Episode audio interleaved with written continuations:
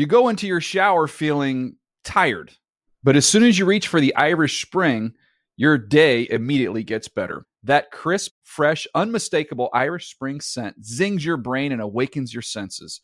So when you finally emerge from the shower, 37 minutes later, because you pay the water bill so you can stay in there as long as you want, you're ready to take on the day and smell great doing it.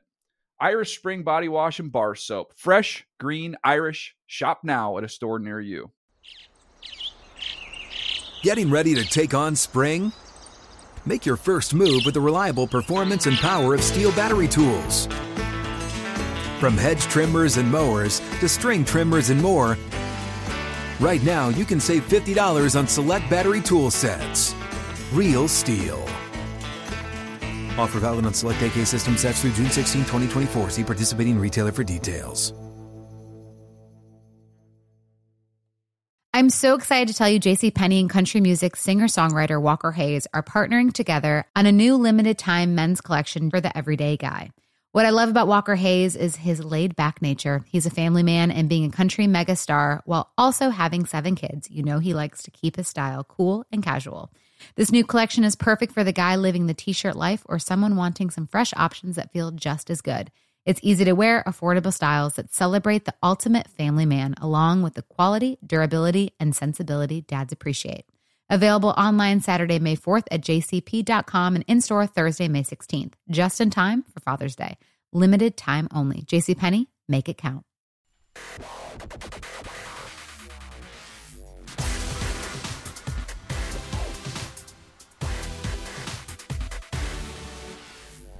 What's up, everybody? Welcome to the NFL Fantasy Live podcast. I am not Marcus Grant. You're not? No, I am uh, Michael Fabiano here with Graham Barfield. Marcus not with us today, so we will do our best to make up for his absence. Yeah, Marcus and uh, his girlfriend are, are kind of in holding pattern, waiting to have a kid. It's a I very know. exciting time. Yeah. Uh, send Marcus your well wishes. Yeah, so obviously we wish Marcus uh, and, and his uh, missus the best, and uh, hopefully we'll have some some very good news I'm very excited. soon, maybe on the uh, next podcast. I think I'm very. I think I'm more excited than Marcus is. Oh, well, well that, that, that's a little weird, No, Graham. I'm That- joking. that's a little strange. I'm joking.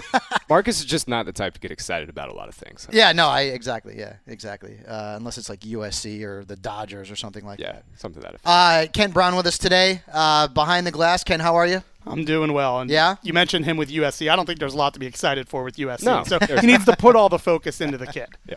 Yeah, and um, uh, WrestleMania's coming up, buddy. Oh yeah. Right? I'm a big wrestling fan. Oh yeah. Yeah. Are you going?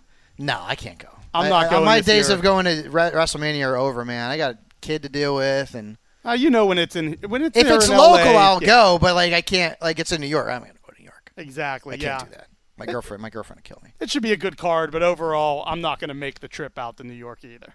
I can't wait to see Miz beat the snot out of Shane McMahon. It's gonna happen. It better happen. It's got to happen. It's got to happen. All right, guys, let's get to the news.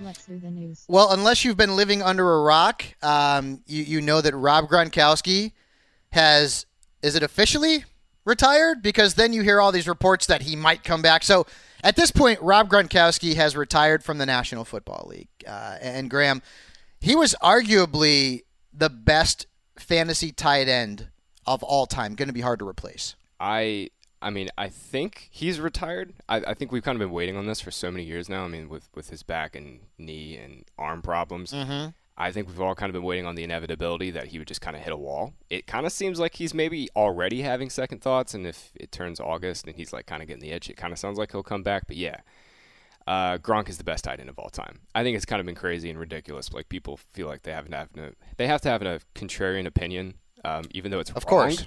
Uh, Gronk is the best tight end of all time, and he is a surefire first hou- ballot Hall of Fame. Yeah, I, I mean, you know, you could throw the names out there: Shannon Sharpe, Yeah. uh, Tony Gonzalez. We're a fantasy show.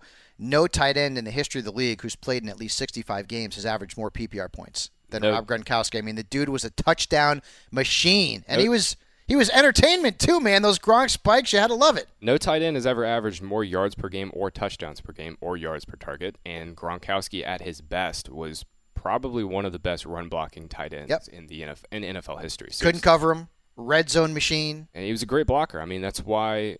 I mean, that Chargers game in the playoffs was so. It was just a classic Gronk game because I mean he didn't have a huge receiving game obviously, but Mm-hmm. he was so so good and so effective in their in their running game. It was a huge part of what they did. Patriots are going to miss him And it- obviously, and I mean e- Yep. even even a shell of Gronkowski like we had kind of in the playoffs in this past year, they'll still miss that. You're not buying into Matt LaCosse, I guess, huh?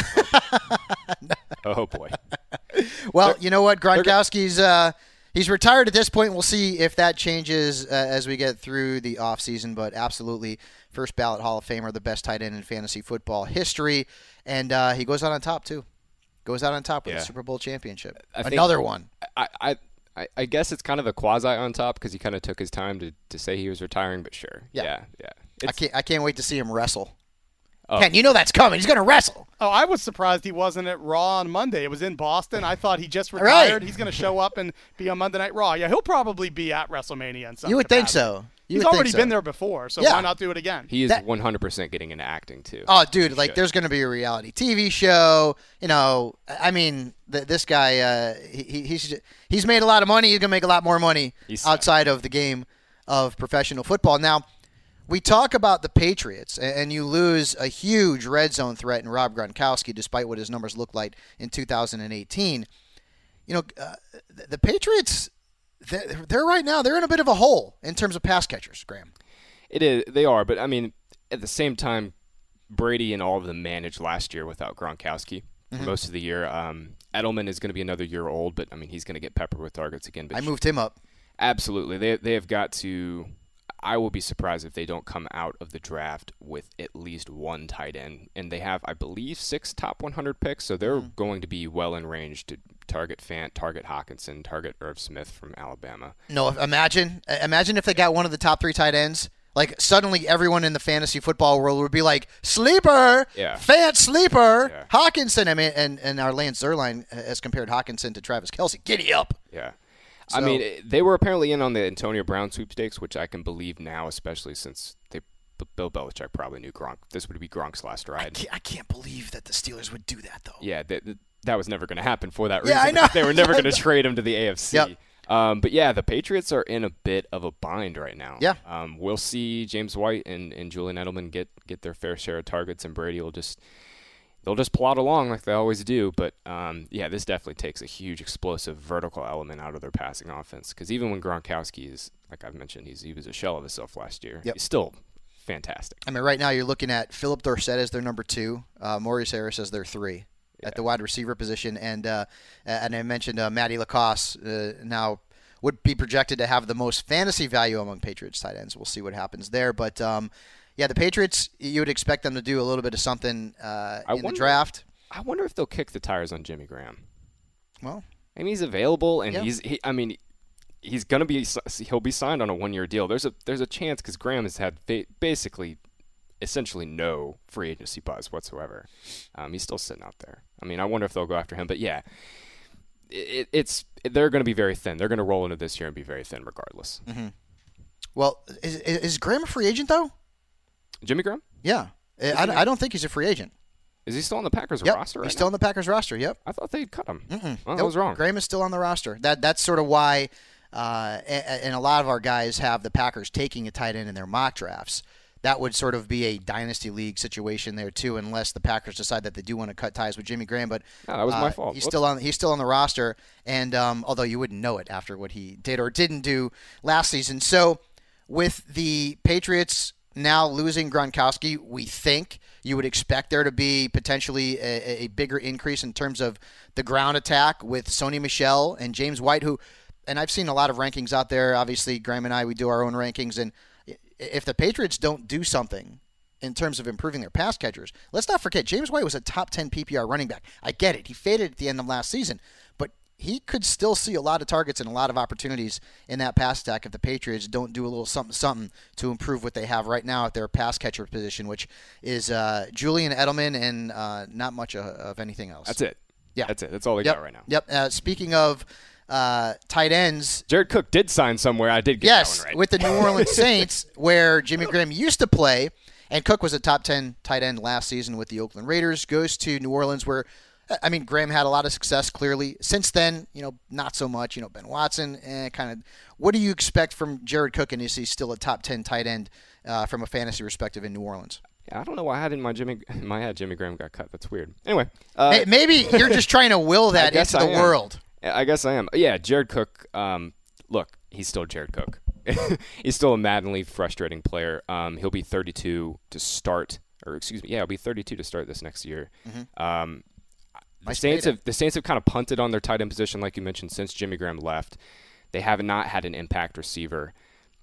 I think Jimmy. I, I, I mean, I think Jared Cook can come in and catch 55 balls, but am I super excited for him as like a top 12 fantasy tight end there? It's just, it's still Jared Cook. Right. Michael Thomas is going to get his fair share. Alvin Kamara is going to get his fair share. I say he's he's sort of a back end tight end one because of the offense because he's catching passes from Drew Brees. But let's not forget he became the number one option in Oakland last year for Derek Carr. Right? They traded Amari Cooper to the Dallas Cowboys. Jordy Nelson, uh, who who is retired now, uh, was a shell of his former self. They didn't have much of anything. Martavis Bryant was in trouble again. So you've got a situation there where you know Cook was going from being the top option to being three, four, maybe Yeah. in New Orleans because you've got Alvin Kamara there as well. So who uh, who catches 70 and 80 this- passes a season? As we know, two Fabs, the Saints always love to rotate their receivers too. So Yep. it's not like Cook is going to have necessarily a like locked in role in their passing offense every single week. So Perfect tie-in here to our next topic. Saints. The NFL owners decided to pass the new PI rule. Uh, what's the fantasy impact here? I think it's negligible. Right, me but, too. But it's still like obvious. I mean, I, this is one of those things that they just couldn't mess up. It's obvious that this needed to happen, right? I mean, Mm-hmm. Yeah, like, dude. this- this- after wh- I mean, that was a disaster. this should have happened four or five years ago, though. Like all plays Mm-hmm. should have been reviewable, especially like pretty obvious P- non-PI calls. Um, Right. Yeah. Obviously, great to see. Um, Well, they can also But unless they throw a red flag if they believe there was a PI that wasn't called, right? And if there was a PI that was called believe so. correct. All and they don't agree now. with it, then they can throw the flag. correct. I don't like the new rule. I, Really? I don't like being able to challenge non-calls. To me, you can call pass interference on almost every play. So I don't know. Would you be thinking that way if you were a Saints fan? Yeah, but can't. can't the, ultimately, ultimately, yes, because you can't just look at one play and make a rule change based on that. the problem. The problem though is, um, you still only get two challenges. Mm-hmm. I mean, so it's not like you're going to be sitting there throwing a red flag on every ticky tacky Very call. If true. it's And then everybody on social media is like, "Oh, the game's going to get longer." Really? So not really. come on, dude. The game's already even incredibly long. I know. Even if it gets a little bit longer, you're going to turn the channel? Hell no. No, people say The this. National ev- Football League. People say this every single year, and they end up watching the same four-hour games that we all do. I just feel like they miss so many calls with replay, anyways. That to me, less replay the better. I'm kind of one of those people. The more replay, I, if they were 90% accurate with these, I would be fine with it. But they're like 50-50 anyway. So so you're not a big fan of the final 30 seconds of college basketball games? exactly, definitely not. Moving on, uh, Phillip Lindsay, who had wrist surgery, uh, right now there's a report that he won't be ready for OTA, should be ready for training camp. Let me ask you a question, Graham. Everyone, including myself, was on the Royce Freeman bandwagon at the beginning of last season. Okay, Lindsay comes in, and his yards per carry was ridiculous. Uh, insane playmaker, caught around 35 balls out of the backfield. Really became maybe the best waiver wire pickup in fantasy football last season. And we're all high on him now is there any possibility that this is the Royce Freeman year? we, we, we don't see it. Now we're all on the Lindsay bandwagon. Is this potentially the year that Royce Freeman comes in and puts a little dent into those touches, especially with uh, with Lindsay expected to miss some time in the offseason?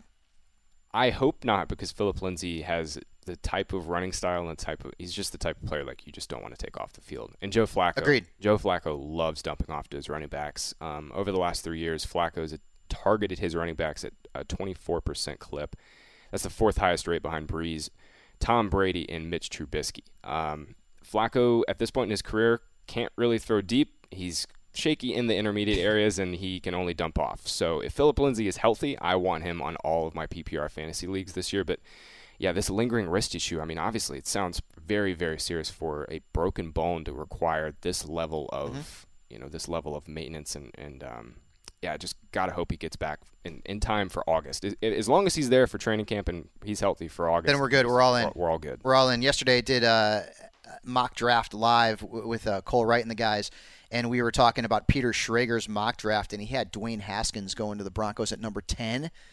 I, I and I get it. You know, it would be more of a dynasty league ad because Joe Flacco is going to be the starter in 2019 as long as he's healthy and the Broncos are competitive. But think about Haskins with that big arm, Courtland Sutton, DaeSean Hamilton, Lindsay. Woo-hoo! That, that that that could be a fantasy friendly offense if that happens. I'm just not convinced John Elway knows how to scout quarterback. Well, I mean, I mean, he was a great quarterback, but he's shown. Mike Francesa seems to think that he's great. Yeah, I don't know. By the way, but- LeBron James is this type of player too. Like he's he's an incredible athlete, but he, every time he recruits a player, it's like, eh. So, so but I, I love Mike Francesa. Okay, you, Yeah. I love him. But last week, Evan Silva got mentioned on Francesa's show, and I believe it twice. And, and Francesa called him Evan Silver because Francesa puts an R at the end of every word that ends in a vowel. Um, so Evan, and, and I've been I've been texting with him and, and tweeting with him hashtag legend. I love to get on Francesa's show. I can't get on there, and Evan Silva's on there, man. I think it was that's for- great for the fantasy community. You can get on there. I I, think it was- I can't. You know what? I got so, and, and I'm going to name drop, fine, whatever. But you know, Jim Nantz is a really good friend of mine. He's really close to Francesa, and even Jim and Francesa played in fantasy leagues that I was in years ago. Although it wasn't him running the team. I think it was. I think it was maybe uh, Rich Ackerman or Marc Malusis that was running Francesa's team, and Dog was in the league too. But even then, with Jim telling Mike, "Hey, let him on the show and talk. Francesa would have nothing to do with it. Nothing. The only time that I was ever on Francesa's show was to talk about, and I can't remember the guy's name. It was a Las Vegas singer slash. Uh, he, he was he was an entertainer who had passed away, and I was at one of his final shows, and I got on talking about that. Not even fantasy football. That was it. And I'll tell you, that was one of the most nervous I had ever been.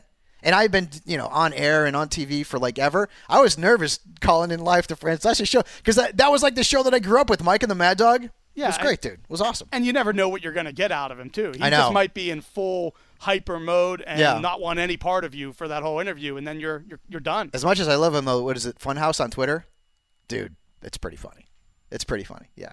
All right, moving on. Uh, Jameis Winston wants to play at 250 pounds in 2019. Now, we're not talking about him uh, becoming the next uh, Jared Lorenz.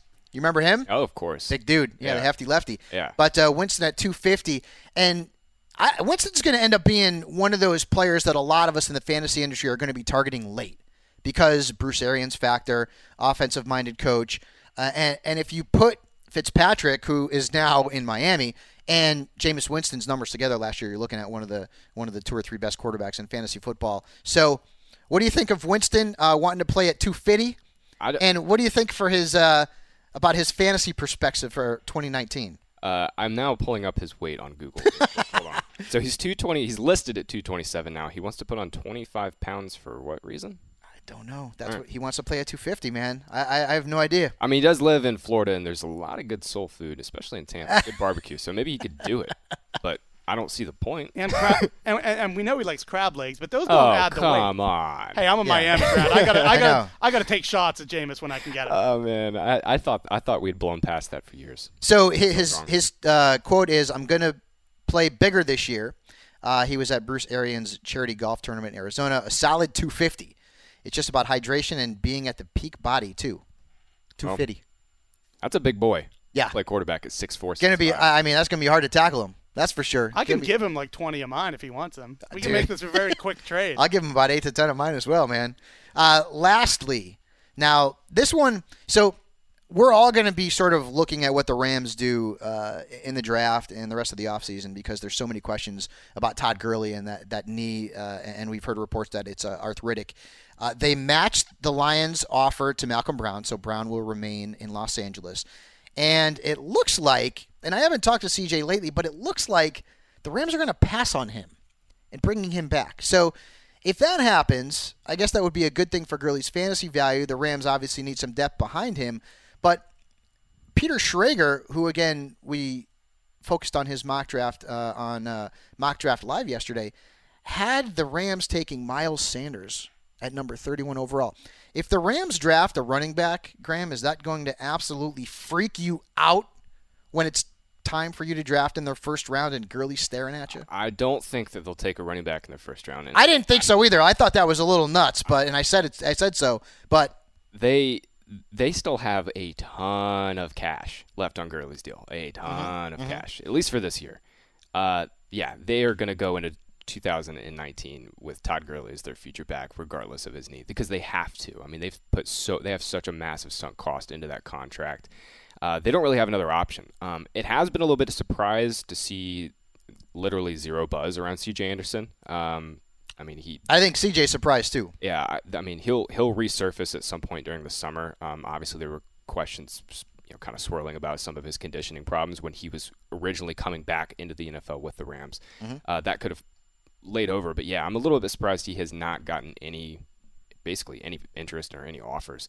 That said, though, um, yeah, them matching Malcolm Brown's offer and basically being immobile um, to the rest of the free agency uh, running backs is very good sign for Gurley's It is. for Gurley's knee, at least for this year. Long term, I have major, major questions. Yep. Um, and I, I would be very concerned as a Todd Gurley dynasty owner. But for this year, I still think we can kind of peg him as like a top five or six back. But I'm, Yep. we're, we're, I mean, we're all going to be walking on eggshells No until, doubt. we, until we see him be ha, be that same explosive player again. Maybe it's week one, maybe it's week four, maybe it's never again. Um, until then, we'll be we'll be hoping Gurley is right. Yeah, and uh, we'll be reviewing my first mock draft, five rounder, which will be on NFL.com later on today. And uh, we'll let you know where I have Gurley and if Graham agrees or disagrees with where I am putting him. And Kent, that's the news.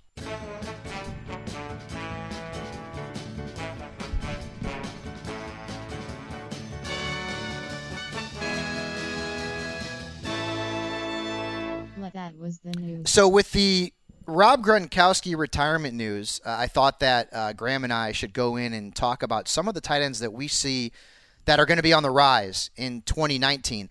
And I get it. We all had an unbelievably difficult time trying to fill that position unless you had Kelce or Zach Ertz or, or George Kittle last season. It, it was tough. Eric Ebron was also fantastic.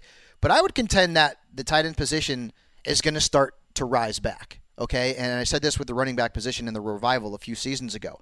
But I want to talk about the tight ends that we feel could end up being maybe not elite, but very close to elite in 2019. Now, obviously, Kelce, Ertz, we're not talking about George Kittle. Those guys were already at the top of their game. One of the players that I expect to break out, and he only didn't break out this past season because he blew out his knee, is Hunter Henry. Oh yeah, Hunter Henry is a guy I have ranked fourth among tight ends right now. And in an offense that, you know, you just lose Ty- Tyrell Williams to, to free agency, Antonio Gates may or may not be back. That's not going to really put a, a- dent in Henry's value. But this is a guy here that I could see easily catching 60 passes in that offense. Yeah, Hunter Henry's going to be. I think once once everyone kind of realized how how ridiculous his ADP is right now. I don't know if you've looked into too much of like average draft position early, but Ebron is going in like the fifth, sixth, seventh. Ebron's going to be a bust. He's Yeah. going to be a bust if, you, if you're taking him that, and, that high. And then Hunter Henry's going in like the eighth or ninth round. It's insane. And, I mean, we're obviously baking in some touchdown regression with Ebron in that. Some? Some, yeah, for sure, some. Yeah. Uh, and you're getting a basically similarly upside in terms of upside. You're getting a similarly talented, I think, player, Mm-hmm. uh, like four rounds cheaper and a better offense. Yep. Uh, yeah. Yeah, dude. Give me that. I'm all in on him. I'm also all in on OJ Howard. Okay, targets are going to be available. DeSean Jackson was traded to Philadelphia. Adam Humphries went to the Tennessee Titans. You've got Mike Evans. You've got Chris Godwin, who I love, who I loved last year, and I love even more now. I mean, we could talk about him on another show, but oh, dude, I'm digging on him. I'm trying to get him in every draft. I have him in my dynasty league. Giddy up! But OJ Howard, and he showed flashes last season, guys. Yeah. Before he went down with the injury, he started to look like he was going to be one of those top five tight ends. the key the key to targeting these tight ends before they break out is is I think in terms it, looking into their efficiency based on like how they've played on their limited snaps. So over the past three seasons, OJ Howard is fourth in yards gained per route run behind Rob Gronkowski, George Kittle, and Travis Kelce. Hunter Good Henry. company. Hunter Henry is fifth Yeah. behind OJ Howard, just marginally behind Hunter Henry, or excuse me, behind OJ Howard. Both of those guys are going to be hyped up, especially Henry. Once, like I said, people are going to realize his ADP is insane and start hammering that. Yep. Um, I I think I might be a little bit priced on OJ Howard this year, though. I'll be honest because the Bucs have, I mean, they've got two fantastic receivers in Mike Evans and Chris Godwin. Um, yes, Bruce Arians has never had a tight end of OJ Howard's caliber, but still, I mean, they have two borderline alpha receivers there. And I think the Bucs will be more competitive this year. And if they're throwing less, that might mean fewer targets. I think Howard is probably priced somewhat efficiently. Mm-hmm. Um, but again, like I come back to that. It's like would I rather have OJ Howard in the sixth or target Hunter Henry in the eighth or ninth? And I, Well, I mean that's yeah, dude. I mean, I mean, right now it's just a pricing. It's a pricing problem. I- and and Hunter going, you know, behind, and I love OJ Howard, but behind Howard and Ebron just doesn't make any sense to me at all. Evan Engram for the New York Giants, we all expect him to see an uptick in targets in 2019 with the departure of Odell Beckham Jr. Uh, he is in my top six. He's a guy who broke out as a rookie and then last season didn't really start producing on a consistent basis until the end of So- the season. so let's when go OBJ got hurt. Let's go through it. So you got Kelce, Ertz, Kittle. Mm-hmm. Who's five for you? Howard. You got Henry Howard four. Yep. and then you've got Engram at six. At Six. Yep. Okay. And then I've got Ebron. I just like I think you could make a case for Henry over Ebron too. Like if, if we get a clean, well, Yeah, I have him over Ebron. We kind of have a clean bill of health on Henry. I mean, Right. he, he came back in the playoffs and he wasn't a factor, but he played, um, which is obviously a great sign. I think I don't know. It'd be interesting. I might, I might end up putting Henry over Howard too when it also when it, Yeah, I have Henry over Howard right now as well. And dude, like I always talk about it every year. There's guys who have the magical season, right? It's the se- oh my goodness, this guy was tremendous. He was better than we all thought he was going to be.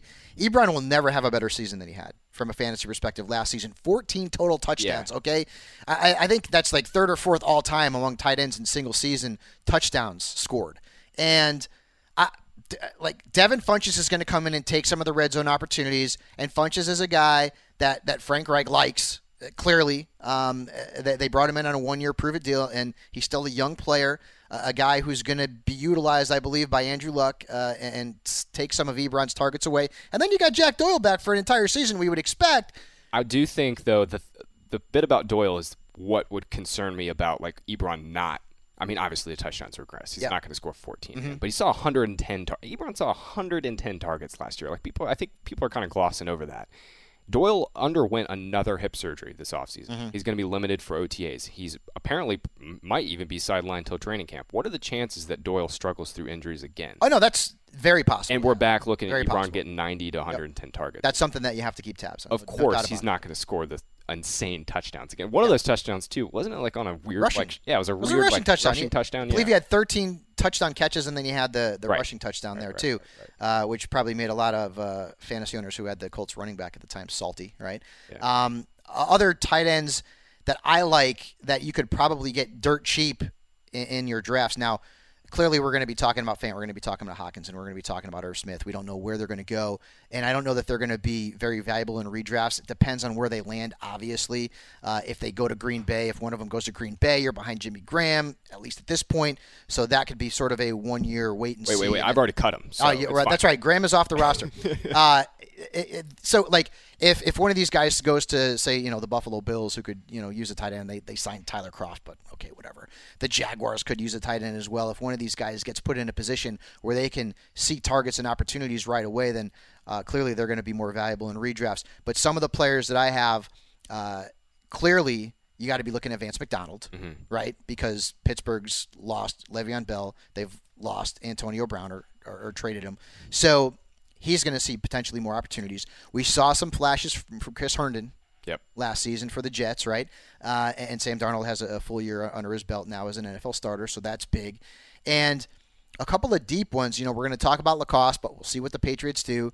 But what about Dallas Goedert? I mean, I get it. Like, there may not be enough targets to go around because they have so many weapons, but he showed some flashes in his rookie campaign. Yeah, the only problem that's the only problem is now they have DeSean Jackson, Yep. Alshon Jeffries uh, healthy, uh, Zach Ertz is a machine. Um, I think if we want to wrap it up on a really interesting conversation, David Njoku, he's always been kind of hyped up, and right now, like there's just not enough opportunity for me to be super interested in drafting him, like Yeah. seventh, eighth round, where he's going.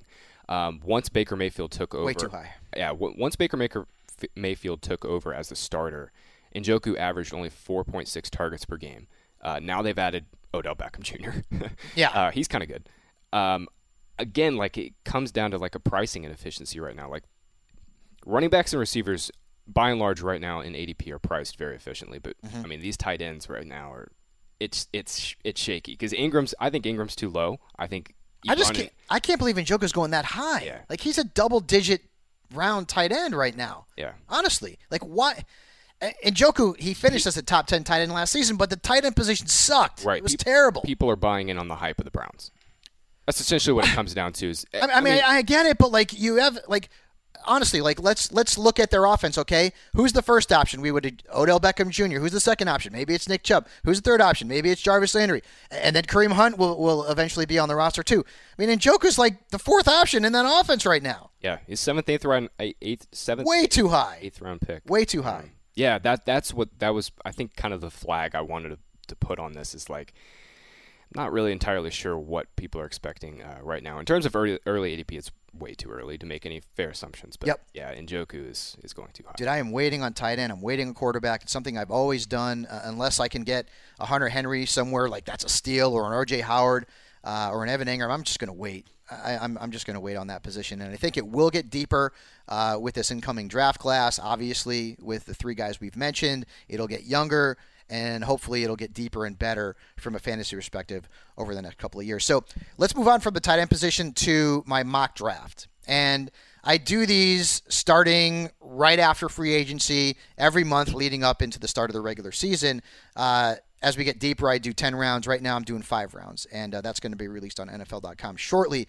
So I wanted to have Graham sort of like you're you're the professor, man. You're like the teacher. You're gonna you're gonna say, "Here's the gold star. I like this pick," or you're gonna hit me with a ruler and think, "Hey, you're, you're misbehaving with this one. I don't know where you're coming out." Now, my top five guys: Saquon, Zeke, Kamara, CMC, and Gurley. And this is a PPR league because is there any anybody playing standard anymore? Marcus is.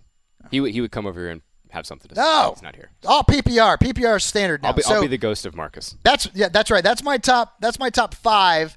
My first seven picks are running backs: Melvin Gordon, Le'Veon Bell at six and seven, Nuk Hopkins at eight, Davante Adams at nine, and then Julio Jones at ten. What say you, Graham? Yeah, the, the top six this year is so easy. I mean, you can. I mean, I Do you think I have Bell too low? I have him at seven. No, that's that's exactly. I've seen people put him at three or four, and I think that's too high. I've had I have Bell at seven Okay. as well, and a- after Gordon, I have I don't have um, I I have Kamara now at two with with Ingram for sure out, but Yep. obviously, I mean, you could make the case for Zeke even at one at this point. Yeah, dude. Um, the the more of the contentious point I think I have, if anything, in this first round is Julio at ten. I think I'm going to be much higher on Juju than a. I, it would seem I'm going to be higher on Juju. So so so Juju, But I would have- in your rankings will be ahead of Julio Jones. he will be ahead of Julio. Wow. He will not be ahead of Michael Thomas, who you have going at two, uh, the, the first pick of the second round, who you get to in a second. Juju as a first rounder for you. Borderline. Wow. Yeah. I mean, look, the Steelers are No, I get it. I get it, dude. I mean, he was the most pass-heavy offense in the NFL. Mhm. Uh, Antonio Brown is gone. Yep. Le'Veon Bell is gone. Mhm. Uh, yeah, unless they draft like Hakeem Butler or something in the first round, um, James Washington and Juju Smith-Schuster's. I mean, it's a fine and, and Moncrief. That's a fine trio, but Juju is by far the best player of that trio, and with Moncrief in tow, they'll be able to move him into the slot, Juju into the slot more like he was in the past. Uh, yeah, I think he's going to go nuts this year. And Hey, it- look, he's I wouldn't be shocked. He's only 23. I know. I know he's a young dude. I love him. I love on and off the field. I love him. Yeah. And I'd I- love to see him succeed. I have it Hopkins, Adams, um, Juju. Michael Thomas. Oh, then Juju at four. And Okay. then o- OBJ uh, Okay. at five or six. But keep going, please. So Yeah. second round starts with Michael Thomas, and you're going to see this, guys. So the first round is going to be a lot of running backs, a lot of running backs. Second round, you're going to see more wide receivers sprinkled in, and some of these wide receivers were first round picks last year. But to me, because I'm a running backs truther, I got to go with the running back position because I the revival is here, my friend. So I've got Thomas and I've got Joe Mixon, who was sixth in touches last year among running backs, 280, was tremendous. And I think the arrow's still pointing up for him. I mean, this dude's 22 years old. Uh, I've got James Conner at 13th overall, the third pick in the second round. And I mean, we're talking about a guy who was one of the better runners in terms of yards after contact. Uh, he had 55 catches despite the fact that he missed three games last season. He is an all around fantasy superstar, and he was so last season, putting up equal or better numbers than Le'Veon Bell did in uh, 2017 in his final year. I have OBJ next at number 14. So he's obviously a wide receiver one. Then I've got Antonio Brown. First time in a long time that AB's not in my first round. And um, maybe why he blocked me on Twitter, not sure, but I just don't I don't believe in him as much as I did with the Oakland Raiders uh, and Derek Carr throwing him the football. Now at 16, I have Tyreek Hill, and and honestly, we know the stories uh, out there that are going around. I don't know what the deal is. Nobody knows what the deal is yet, and until we get some more concrete reporting about Right. what exactly happened and if there potentially could be uh, some some team or or, or league uh, discipline, he is where he is for me. And, and then I've got Juju, which obviously you disagree with. Kelce, the first tight end coming off the board uh, at 18. Nick Chubb at 19. Mike Evans at 20. Yeah, Juju, I think would slide up my board for sure, and I probably would take Beckham over Conner and Mixon. Okay. Um, I understand though, obviously both of those players are potential workhorses who could score double-digit touchdowns, but I just, I mean, OBJ, excuse me, OBJ with with Baker Mayfield is too too sexy for me to pass up.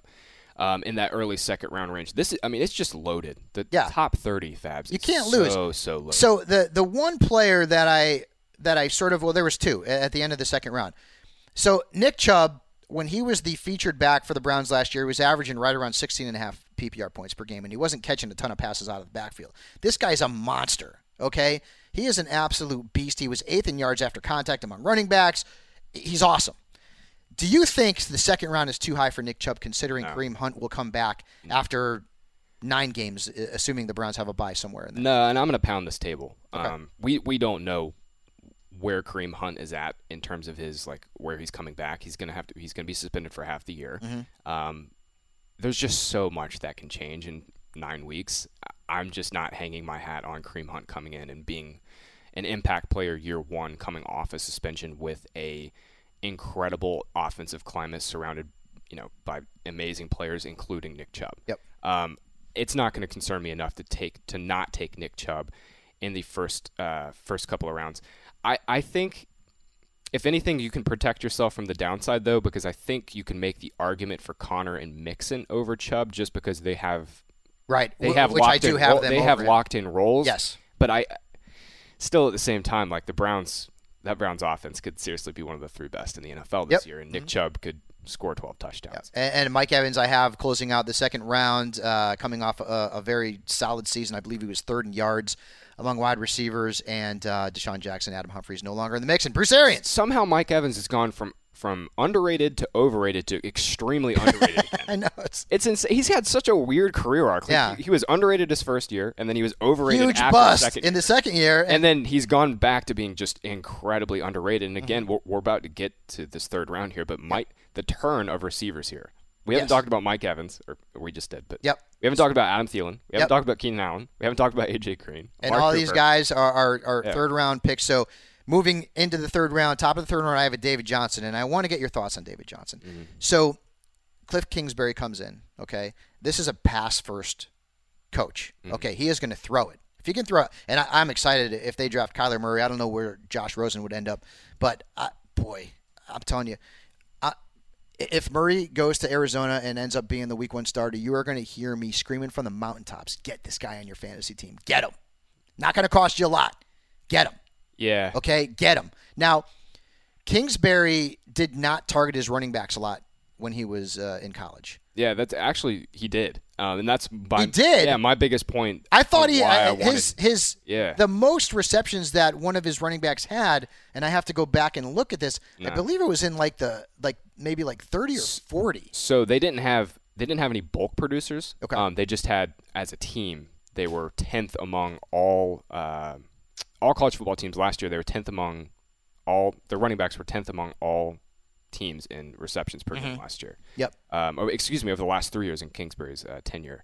Um, Keegan Keegan Abdoo, who works down in the research department over at Next Gen Stats, he pulled some pretty cool ton- context from uh, Sports Info Solutions dashboards, and said that Texas Tech targeted a running back out of the backfield on uh, about eight percent of plays on first downs last year. That was the sixth highest rate in the NFL, or excuse me, In college. In college, I always say that. But there, the the most catches a running back Right. had under Kingsbury was only 41. Right. So they didn't have a bulk, a, pl- a single running back bulking up all those stats, Mm-hmm. but as a team, they still targeted running backs pretty heavily. Interesting. This is a team too, Fabs. Like their offensive line sucks. Right. Like that's not the- mince our That's words. why I don't have him in the top 20. But you could take this on the backside is smart coaches, which, sorry, Mike McCoy, you're not. I mean, obviously Mike McCoy's not a smart coach. Right. If you have a bad offensive line, the number one thing I think teams should do more often, and good teams do do this, is they target their running backs on first and second down Mm-hmm. out of the backfield. Guess what David Johnson can do? Yep. Yeah. I, I'm buying a DJ bounce back in a big way. So the Big- third round is, is he a second rounder for you? He's not a second rounder uh, in a 10 team league because I would still have Chubb and Conner and Mixon ahead of him. Yep. Um, but he is a back end second rounder in a 12 team league for me. And I think if they do, if they do draft Kyler Murray, yeah, it's it's kind of it's kind of gangbusters. I think you could st- start even pushing him up even more. Mm-hmm. Yep. Um, the biggest hurdle I see though is like I, I think you can make an argument for Travis Kelce as a top 15 pick this year, and I could not draft DJ over Travis Kelce at any point Mm-hmm. Yeah. ever. No, I have Kelce ahead of Yeah. uh, ahead of DJ. for I have Kelce at But no, but my, 18. my point was if they do draft Murray, I think that's his ceiling. I think that's I, I could not go any further Yep. Mm-hmm. drafting DJ any further than than that- than around Kelce. so now we're we're, we're going to get into some of the wide receivers you mentioned, and this this is interesting to me. Now now we're doing ten team leagues because that's standard on NFL.com. But if you decide that you want to go running back, running back, you can easily still get a very good number one wide receiver uh, in the third round. Adam Thielen at 22, Keenan Allen at 23. Uh, I've got AJ Green at 26, Amari Cooper at 27, Diggs at 28. Uh, there's a lot of talent at the wide receiver position in that third round for fantasy owners. I've also got Dalvin Cook coming off the board. I mean, Latavius Murray is no longer there. No competition for carries, depending on what they do in the draft. We'll see. But he's risk reward. If he can stay healthy, Dalvin Cook could be an easy cinch top 10 fantasy running back. I've got Zach Ertz coming off the board at number 25 as the second tight end behind Kelce. Yeah, again, this is just the the top 30, top 40 is extremely extremely loaded Mm-hmm. this year. Uh, I think the interesting one though for me is Cooper versus Diggs. Um, Yeah, that's that's really that's really where I I'm wearing I- I'm wearing a Cowboys t-shirt. I, I think right now. I think that'll be the, the tough call because I've kind of reversed course on Cooper. Um, I'm we just went on this Mike Evans talk, but like Cooper has gone from being overrated to I think somehow being underrated again now with Dallas, even though he just exploded. Based on my Twitter mentions, every time I talk about Amari Cooper positively, people don't like it. It's weird. Well, there's a lot of Cowboy haters out there, man. I know that Uh, he averaged almost nine targets and six catches a game when he went to Dallas last season. Yeah, the ceiling is pretty pretty huge for him. Uh, So- but Stefon Diggs has always been my guy. Like he every time dude, been on the I, I've loved Diggs ever since he came out of school. Every Yeah. time on the yeah, every time he's on the field, he's just like a low end, just solid receiver one for for PPR. Mm-hmm. Um, So you're going Diggs over Cooper. Are you going Diggs over Thielen? No, I can't go Diggs over Thielen. Okay. I think Dig, I think Thielen's role is just slightly, slightly better. He saw more targets and slightly mu- more air yards, but Diggs is just, I mean, he's so explosive Yeah. downfield. Um, Diggs versus Cooper, that that's a tough one. Yeah. Final two picks in the round, and I want to get your thoughts on Leonard Fournette and then Phillip Lindsay. I have uh, at the bottom of the round, but Fournette, when he played last season, and it was sparingly because he was injured and you know he, he got suspended for a game. I, most most of the most of the time he was giving you a nice stat line. Uh, I know he had two or three 20 point performances in PPR leagues. Was getting the opportunities that he had gotten in his rookie season when he put up such good numbers. Is this a safe spot for Fournette? Too high for you? Too low? He's risk reward. Like he's the same thing as Dalvin Cook. He can end up being the top ten running back, or he can end up missing eight games and driving you nuts. Well, I don't like buying players without like clearly Leonard Fournette has some sort of issue going on with his foot and ankle. I do not like buying players at cost mm-hmm. when risk and basically you're, you're we're getting a discount on Leonard Fournette right now. There his his injury concerns are priced in, and when his in, when a player's injury concerns are priced in, and we have upside like Leonard Fournette, Leonard Fournette's average like 24 or 25 touches per game with the Jags. Yep. He has double digit touchdown appeal. Their offensive line will be healthy again because they fell apart last year. We're now getting a humongous discount on a player that last year we all viewed as an RB1. Um, that is always something I want to attack. I want to attack players that were formerly that we formerly thought because of the right reasons, we formerly thought he was an RB1 and now he's being drafted as a mid-tier RB2. Yep. Those arbitrage situations where you can buy low on a player that we all loved just because I mean there are formidable injury concerns there. There are mm-hmm. they're, they're formidable and they're they're real. That said, I mean this is a humongous discount on Yeah. a player that we're expecting to be a workhorse for next year because the Jags, again, it's the same thing as Gurley. It's the sunk cost theory. Mm-hmm. Sure, Leonard Fournette probably isn't what they expected. Todd Gurley's knee is probably not any better off than it, it's not. It doesn't sound good. Mm-hmm. these teams have so much invested in these backs. They've got to get them on the field and got to get them touches and make this make sense. And Leonard Fournette is in the third year of his rookie deal. The Jags just got Nick Foles. Their offensive line's healthy. Yep. Yeah, I'm back in on Fournette too. So Fournette would maybe not- go even a little higher than this. It sounds like you. it sounds like I, I don't know. I again, I wouldn't take him over Diggs and Cooper. So it's it's Okay, kind of like you're, right. you're you're you have him in the right spot. It's just I I would it's the same argument as DJ. It's kind of like once he gets to a certain point, I would be blocked out from taking him. Yep. But it is a humongous humongous discount. Uh, moving into round four, finally, Patrick Mahomes comes off the board. I have him going at number 39 overall. Sorry, dudes. I get it. Coming off the greatest He's fantasy gonna season he's of all time. go so much yeah, earlier in I don't casual care. leagues. Don't care. Uh, yeah, he's, He's going gonna go go so first round. He may go first overall. I'm not doing it. I don't care. Quarterback is too deep. I've got Mark Ingram leading the round off. And I love the move to Baltimore. Featured back, run heavy offense, a guy who can catch the ball out of the backfield as well. Love Ingram in Baltimore. Then I've got T.Y. Hilton, Sony Michel, Damien Williams. Want to get your thoughts on him? Aaron Jones, Robert Woods, Kenny Golladay, and I moved Julian Edelman up. So right now he's a fourth rounder for me.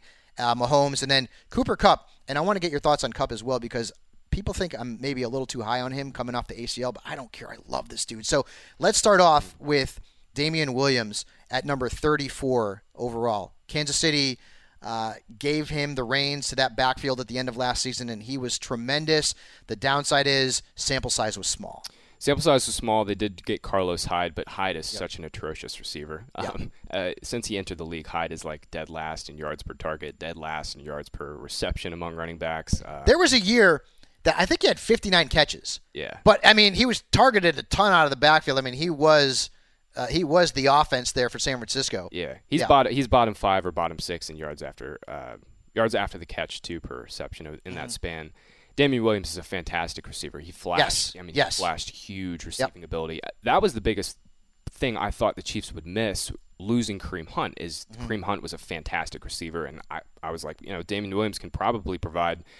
Uh, uh, most of what Kareem Hunt provides on the ground, but he really, really excelled as a receiver. Yep. Um, again, though, it's Damien Williams. Uh, it's you're here's buying where- a player. You're buying a player on a Very short sample size. Exactly, No right. doubt. Short I know. short sample so, size and- so, so here's, and you know? I, I honestly think that Carlos Hyde, I wouldn't be surprised if Hyde ended up taking the job at some point, but he's not as good of a pass catcher. And Andy Reid likes his running backs to be versatile, right? So let's go back to Philadelphia. Hell, I'll go back to Deuce Staley, okay? I'll go back to Brian Westbrook, and we'll go back to Shady. And then let's take a look at what happened in Kansas City with Kareem Hunt before the madness. That guy was a fantasy star. You put a running back in Andy Reid's offense, and that guy, nine times out of ten, is going to produce for you. Okay, Yep. with that being said, small sample size. Damien Williams has never really had to carry the full load uh, of a backfield as an NFL player, so there are some question marks. But I think the opportunities are there, and I'm also interested to see if the Chiefs go after a running back in the draft as well. That could drop Damien Williams' stock somewhat.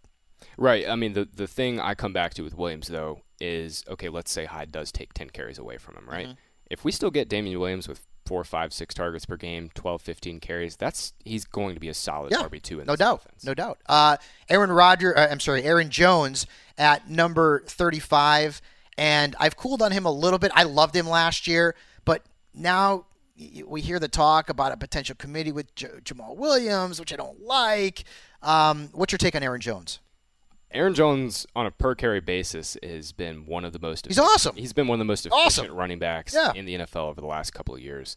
I find it hysterical that the Packers still keep talking themselves into Jamaal. Williams over Aaron Jones. and it's not like it's McCarthy there anymore. It's like you know McCarthy's brain leaked into LaFleur, and like, no, just Yeah. give Aaron Jones the ball 18 times a game. I, I I always I always have kind of like a I don't know my BS filter on when coaches start talking about running back by committees and like March and Yeah. and in, uh, in April, especially when they don't make any sense. And Aaron Jones versus Jamaal Williams does not make any sense. Mm-hmm. A- Aaron Rodgers has even come out and, and vouched for Aaron Jones. Yep. Um, I'm buying Aaron Jones low in Dynasty. Um, I think he still has like legitimate top 12 potential in this offense attached to Aaron Rodgers.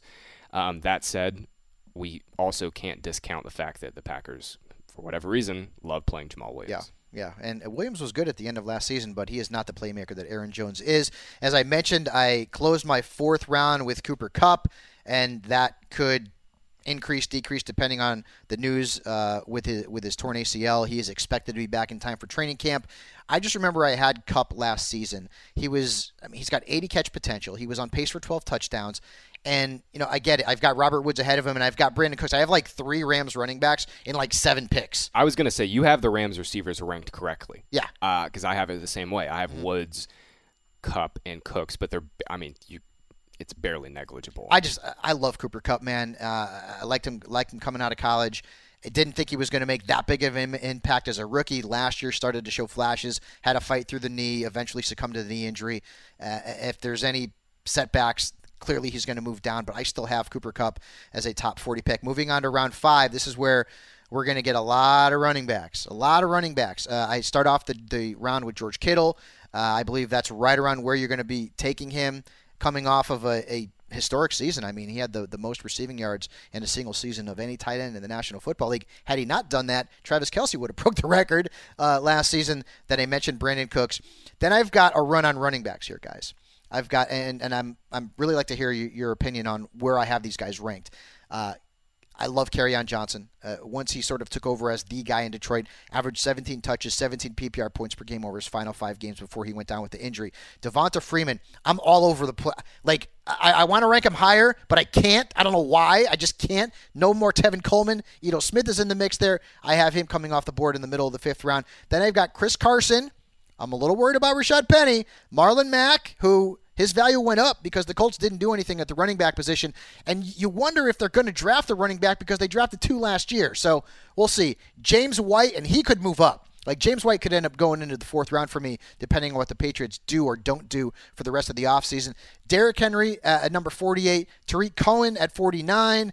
And also, we have to figure out what the deal is with the Jordan Howard situation because I right. I can't see them keeping him after they sign Mike Davis. And then Kenyon Drake, uh, the running back everyone loves to hate who's really talented, but Kalen Ballage's there, and I don't know if they're going to give him the ball, you know, 18, 20 times a game. Right. He's uh, he closes out my, my my top 50. Yeah, the biggest one I want, I think we should spend some time on is Devonta Freeman. Okay. Um, last year he dealt with a knee injury, a foot injury, and a groin injury. Uh, landed on IR with that groin injury. Yep.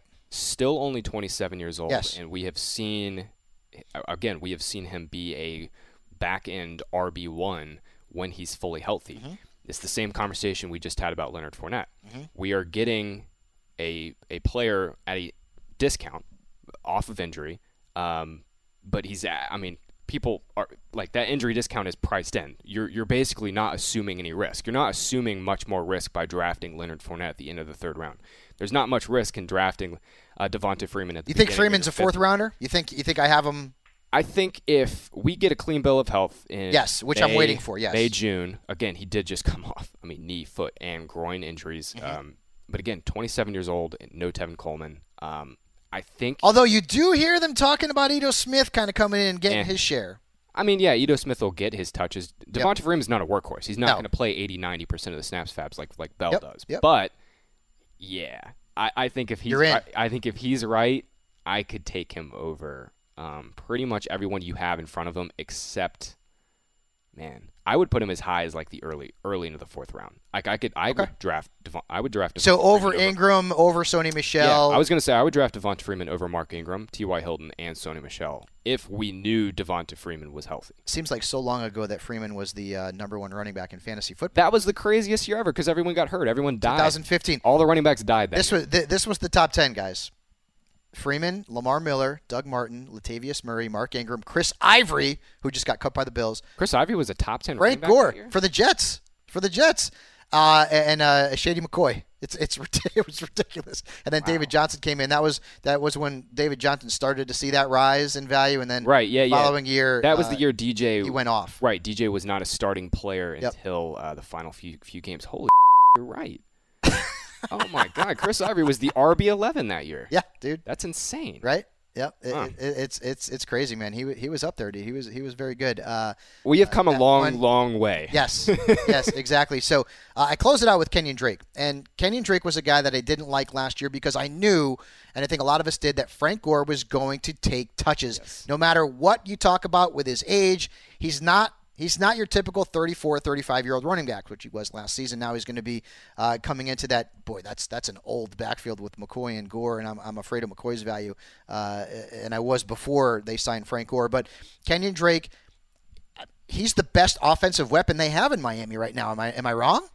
Well, Miami Miami's a super super interesting case study right now because it does seem like they're actually doing the right thing and tearing this thing, tearing it down, and kind of mm-hmm. rebuilding and playing for Tua next year. Yeah. Um, yeah. I would be very surprised if Miami invests again heavily into their backfield this offseason, considering they're rebuilding, considering there's now trying to sit. I mean, they have hun- like literally over $100 million in cash um, secured for 2020.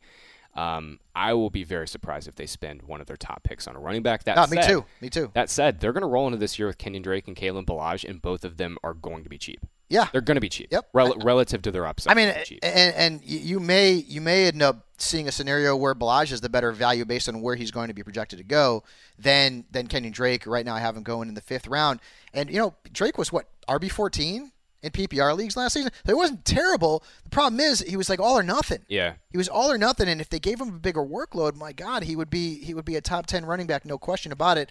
Um, but that didn't happen. So again, you're going to be able to check that out uh, NFL.com slash Michael Fabiano. That'll be out later on today. So before we let you go, I just want to give my best wishes to Michael Irvin, uh, wearing his T-shirt here today. Um, he's undergone uh, throat cancer testing, and uh, I believe he lost his father to throat cancer as well. So, Irv, uh, we love you, my man, and uh, we're rooting for you and um, praying for you, and, and hope everything uh, goes well. Yeah, absolutely. Um, cancer's no joke. Yeah, no joke. Yeah, and uh, we'll be back next week. I believe Marcus may or may not be back. Marcus, we love you. best of luck with everything with, with the with the baby, which maybe you know at this point when you're listening uh, little little uh, little Marcus will be here. Yeah, hopefully. Yeah, that'll be it. We'll see. All right, guys. So uh, check us out next week, NFL Fantasy Live, and make sure you go online and uh, review us. You know, tell us what you think. Good, bad, indifferent. Hope you all have a great week. We'll see you next week.